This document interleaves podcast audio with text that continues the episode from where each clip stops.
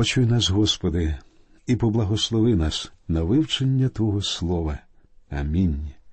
Дорогі наші друзі. У минулій передачі ми зупинилися на 16-му вірші 12-го розділу книги Вихід. Тепер прочитаємо 17-й вірш. І ви будете дотримувати опрісників, бо саме того дня я вивів війська ваші з єгипетського краю, і будете дотримувати того дня у ваших родах, як постанови вічної. Ізраїльтяни їли прісний хліб під час мандрів пустелею, тому що в ніч Пасхи їх вигнали з Єгипту. І їли вони свій хліб сім днів. Не забувайте, що це був прісний хліб. Якби вони їли хліб із дріжджового тіста, то ніякого спілкування з Богом у них ніколи б не налагодилося. У віршах 14 по 20 з 12 розділу слово розчина згадується вісім разів читаємо 19 і 20 вірші. Сім день квашене не буде знаходитися у ваших домах, бо кожен, хто їстиме квашене, то буде витята душата з ізраїльської громади, чи то серед приходьків, чи то тих, хто народився у краї. Жодного квашеного не будете їсти в усіх ваших оселях, будете їсти опрісноки. Розчина це символ зла і пороку. У 13 розділі з Євангелії від Матвія Господь розповідає притчу про жінку, що поклала розчину в три міри борошна. Розчина тут аж ніяк не Євангеліє, адже вона ототожнюється з сутністю зла. Три міри борошна є Словом Божим, і в нього жінка поклала розчину, тобто зло. Дивовижно, як багато проповідників неправильно тлумачать цю притчу і як багато людей їм вірять розчину змішують із вченням Слова Божого. Біблію використовують багато псевдохристиянських культів і сект, але до неї вони домішують свою власну брехливу розчину. Саме цього необхідно було боятися дітям Ізраїлевим. Наш Господь ясно виклав питання про розчину. В Євангелії від Матфія, шостий вірш 16-го розділу, говорить Ісус же промовив до них Стережіться уважливо фарисейської та саддукейської розчини. І далі одинадцятий вірш. Як ви не розумієте, що я не про хліб вам сказав? Стережіться норозчини фарисейської та садукейської. Учні Господа вважали, що він має на увазі звичайний хліб, і тільки пізніше вони зрозуміли, що Господь говорив про вчення фарисеїв, яке є хибним саме по собі. Прісний хліб не дуже приємний на смак. Так само багатьом не подобається серйозне вивчення Біблії, яка є чистим, незабрудненим домішками Словом Божим. Багатьом подобається приходити до церкви, щоб приємно провести час, поспілкуватися, послухати музику, можливо, помилуватися архітектурними достоїнствами будівлі, але вони приходять в Дім Божий зовсім не заради Слова Божого. Слово Боже їм ні до чого. У них немає до нього інтересу. Я був в Ізраїлі під час свята опрісноків. Як же я радів, коли свято нарешті закінчилося, і винесли справжній хліб, що, звичайно ж, звичайній людині більше до душі. Так, прісний хліб не такий смачний, але Слово Боже це гарна, корисна і украй потрібна їжа для дітей Божих. Читаємо 22 та 23 вірші 12 розділу. І візьміть в'язку із сопу й умочить у кров, що в посудині, і доторкніться горішнього одвірка і двох одвірків бічних кров'ю, що в посудині, а ви ніхто не вийдете з дверей дому свого аж до ранку. І перейде Господь ударити Єгипет і побачить ту кров на одвірку горішнім і на двох одвірках бічних, і обмене Господь ці двері, і не дасть згубникові війти до ваших домів, щоб ударити. Ми бачимо, як саме ізраїльтяни мазали одвірки у своїх будинках. Ісоп це маленька пухнаста травичка, що росте навколо каменів. Для мене вона символізує віру. Саме так кров Христа потрапляє до вашого серця і у ваше життя. Ви вірите в те, що зробив Христос, коли Він умер заради вас. Тепер ми впритул підходимо до десятої кари вигублення перворідних. Це останнє покарання, що впаде на землю єгипетську. Бог приготував свій народ до цього випробування. Земля Гошен уникла трьох останніх кар незалежно від діяльності людей, що її населяли, а цю кару вона зможе уникнути, якщо тільки ізраїльтяни помажуть кров'ю одвірки своїх будинків. І будь-який єгиптянин міг наслідувати їхній приклад, помазати кров'ю одвірки своїх будинків і повірити в спасіння Боже. І тоді ангел смерті не торкнув би первістків у його сім'ї. Багато людей здивуються, коли дізнаються, що Господь Ісус не буде запитувати, до якої церкви вони належать. Якщо ви повірили в Христа як у свого Спасителя, то Дух Святий хрестив вас у тіло віруючих, і ви стали членом істинної церкви. Читаємо 29 і 30 вірші. І сталося в половині ночі, і вдарив Господь в єгипетському краї кожного перворідного від перворідного фараона, що сидить на своїм престолі, аж до перворідного полоненного, що у в'язничному домі, і кожного перворідного худоби. І встав фараон вночі, він та всі раби його та весь Єгипет, і знявся великий зойк в Єгипті, бо не було дому, щоб не було там померлого. Останнє покарання забрало життя первістків у кожному єгипетському домі. До цього моменту Бог не торкався людини, і ось тепер Він торкається людей. Господь дає і Господь забирає. Нехай буде благословенне Господнє ім'я. Той, хто створив життя, має право і забрати його. Читаємо далі. І покликав фараон Мойсея та Аарона вночі та й сказав Устаньте, вийдіть спосеред народу мого, і ви, і сини Ізраїлеві, Ідіть, служіть Господеві, як ви казали, і дрібну вашу худобу, і худобу вашу велику візьміть, як ви казали, та й ідіть, і поблагословіть і мене. Фараонові довелося зрештою здатися. Дотепер він не хотів виконувати вимоги Моїсея, але ця остання кара вразила його власного сина. Зверніть увагу, Бог не почав зі знищення первістків. Він почав боротьбу з фараоном, перетворивши палицю Аарона у вужа. Якби фараон повірив Богові, діти Ізраїлеві давно пішли б із землі єгипетської, а він би зберіг свій народ від покарання. Бога таким чином винити ні в чому не можна. Я читаю 33-й вірш. І квапили єгиптяни народ той, щоб спішно відпустити їх із краю, бо казали усі ми помремо. Єгиптяни не знали, коли зупиниться покарання Боже. Бог уже взяв їхніх первістків. А що він зробить далі? Може, він пошле смерть усім єгиптянам? І ось фараон і весь єгипетський народ, побоюючись за своє життя, вимагають, щоб ізраїльтяни негайно пішли. Читаємо 34 і 35 вірші. І поніс той народ тісто своє, поки воно вкисло діжки свої, зав'язані в їхній одежі на плечах своїх. І Ізраїлеві сини вчинили за словом Моїсеєвим і позичили від єгиптян посуд срібний і посуд золотий та шати. Бог дав ізраїльтянам милість в очах єгиптян, і ті просто віддавали ізраїльтянам усе, що вони просили. Бог допоміг зібрати всю плату за довгі роки рабської праці, а заборгували ізраїльтянам так багато, що їм довелося забрати з собою більшу частину єгипетських скарбів. Читаємо далі.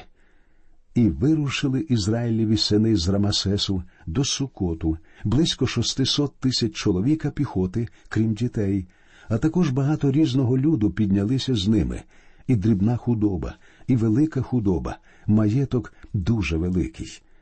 Можна приблизно підрахувати, що з Єгипту вийшло більш мільйона чоловік.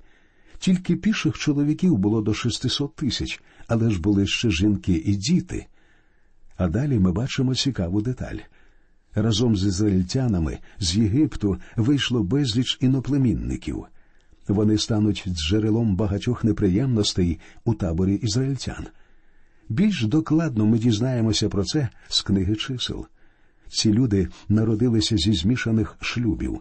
Адже траплялося, що єгиптянин одружувався з єврейкою, або єврей одружувався з єгиптянкою. Їхнім нащадкам належало зробити вибір іти з Єгипту із ізраїльтянами або залишатися з єгиптянами. Багато з них залишилися, але багато й пішли.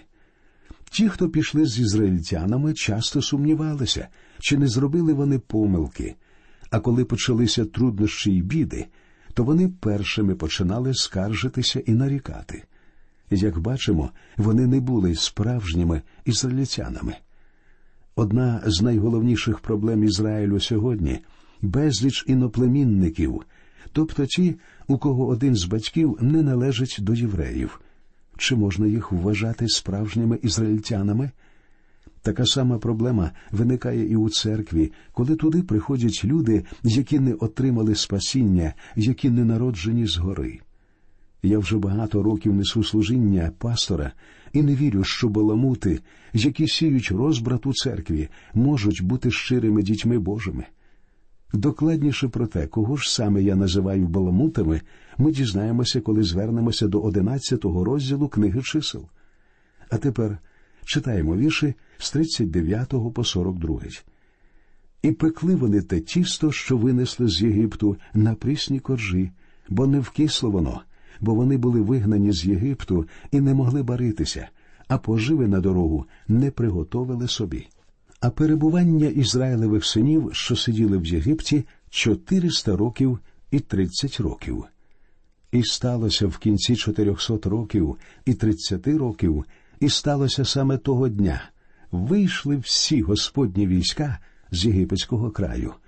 Це ніч сторожі для Господа, бо він вивів їх з єгипетського краю. Ця сама ніч сторожа для Господа всім синам Ізраїля на їхні покоління. Як ми переконалися, святкування Пасхи почалося в минулому, за часів виходу Ізраїлю з єгипетської землі. Ізраїльтяни ніколи не забудуть, що Господь зробив для них. Вони будуть пам'ятати про своє визволення аж до того дня, коли цар і Месія Ісус Христос знову прийде на землю і установить тисячолітнє царство. І тільки після цього вони забудуть про визволення. Але про це ми дізнаємося пізніше. А зараз давайте прочитаємо 47 та 48 вірші. Уся громада Ізраїлева буде справляти її.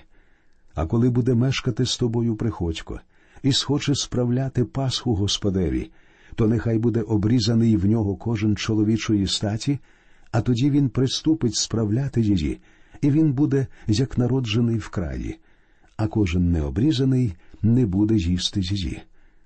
Як бачимо, справляти Пасху міг тільки той, хто вірою зараховував себе до народу Божого. Якщо язичник бажав прийняти віру Ізраїлю і стати одним з дітей Божих, то це схвалювалося. Читаємо останні вірші цього розділу. Один закон буде для тубільця і для приходька, що мешкає серед вас. І вчинили всі Ізраїлеві сини, як наказав був Господь Моїсеєві та Ааронові, так учинили вони. І сталося того саме дня, вивів Господь Ізраїлевих синів з єгипетського краю за їхніми відділами.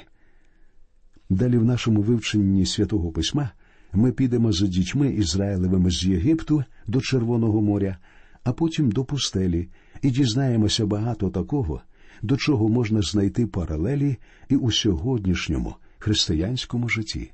У наступному тринадцятому розділі книги Вихід ми дізнаємося про посвячення Богові первістків в Ізраїлі, про святкування Пасхи, про те, як було відділене все перворідне від худоби, про те, як ізраїльтяни йдуть із Єгипту і приходять до етаму, а Бог показує шлях дітям Ізраїлевим днем стовпом хмари, а вночі стовпом вогню. На початку цього розділу ми читаємо про те, як освячують первістків Ізраїлю. Ось вірші з першого по третій. І Господь промовляв до Мойсея, говорячи Посвяти мені кожного перворідного, що розкриває всяку утробу серед Ізраїлевих синів, серед людини і серед худоби, для мене воно. І сказав Моїсей до народу Пам'ятайте той день, коли ви вийшли з Єгипту із дому рабства, бо силою руки Господь вивів вас ізвідти, і не будете їсти квашеного. Єгипетські боги завжди вважали первістків своєю власністю, і єгипетські первістки загинули. Тепер Бог закликає до себе первістків Ізраїлю. Сьогодні він теж хоче бачити всіх первістків із християнських сімей. Однак багато християн не ставлять Бога на перше місце. Бог закликає до себе найкращих з нас. Але незважаючи на те, що Бог хоче посідати перше місце в нашому житті, багато віруючих ставлять його на останнє місце, і це призводить до проблем. Коли в нас є час, ми працюємо для Господа. Однак в основному ми займаємося своїми власними справами і розважаємося. А Господу ми, звичайно, віддаємо те, що залишається. Якось багато років тому один чоловік на ім'я Біллі Санді їхав у поїзді з Вільямом Ріглі королем жувальних гумок.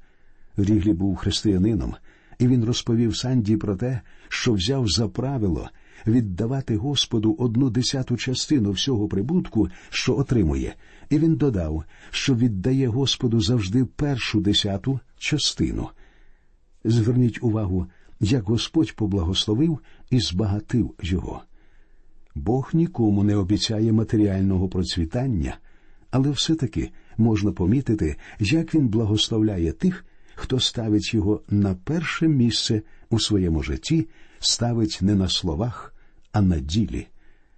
Діти Ізраїлеві щойно вийшли з Єгипту, де вони довгі роки знаходилися в рабстві, і Бог негайно вимагає собі їхніх первістків. Багато хто, напевно, заперечить Господь, ти ж щойно визволив нас від рабства і відразу ж вимагаєш собі наших первістків. Господь Ісус робить те ж саме по відношенню до вас, і до мене також. Він спасає нас із рабства гріха і відпускає на волю. В 36-му вірші 8-го розділу Євангелія від Іоанна говориться коли син, отже, зробить вас вільними, то справді ви будете вільні. Господь хоче, щоб ми цілком присвятили себе йому. Ви вигукуєте Я вільний, але чи дійсно ви вільні?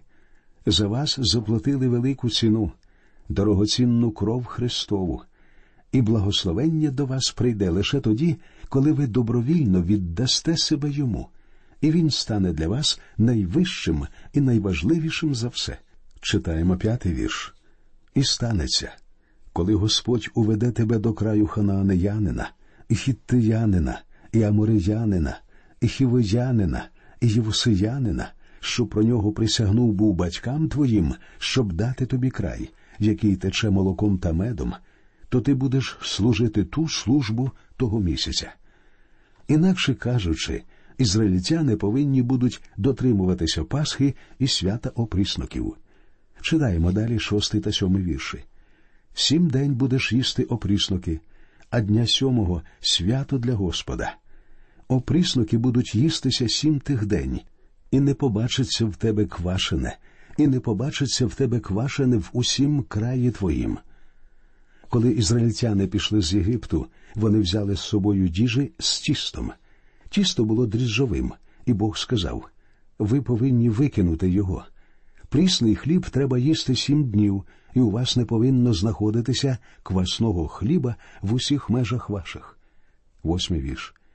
І оповіси синові своєму того дня, говорячи, це для того, що вчинив мені Господь, коли я виходив із Єгипту. Такий звичай повинен буде передаватися з покоління в покоління, щоб люди завжди пам'ятали, як Бог вивів їх із землі з єгипетської. Ми також святкуємо свято Пасхи, але це свято пов'язане з нашим Господом Ісусом Христом, який вивів нас із Єгипта гріховного, який помер за нас на Голгофському хресті і воскрес для нашого виправдання, наша Пасха Христос, який був заколений за нас, який приніс досконалу жертву, щоб кожен, хто вірує в нього, як свого особистого Спасителя і Господа, мав життя вічне.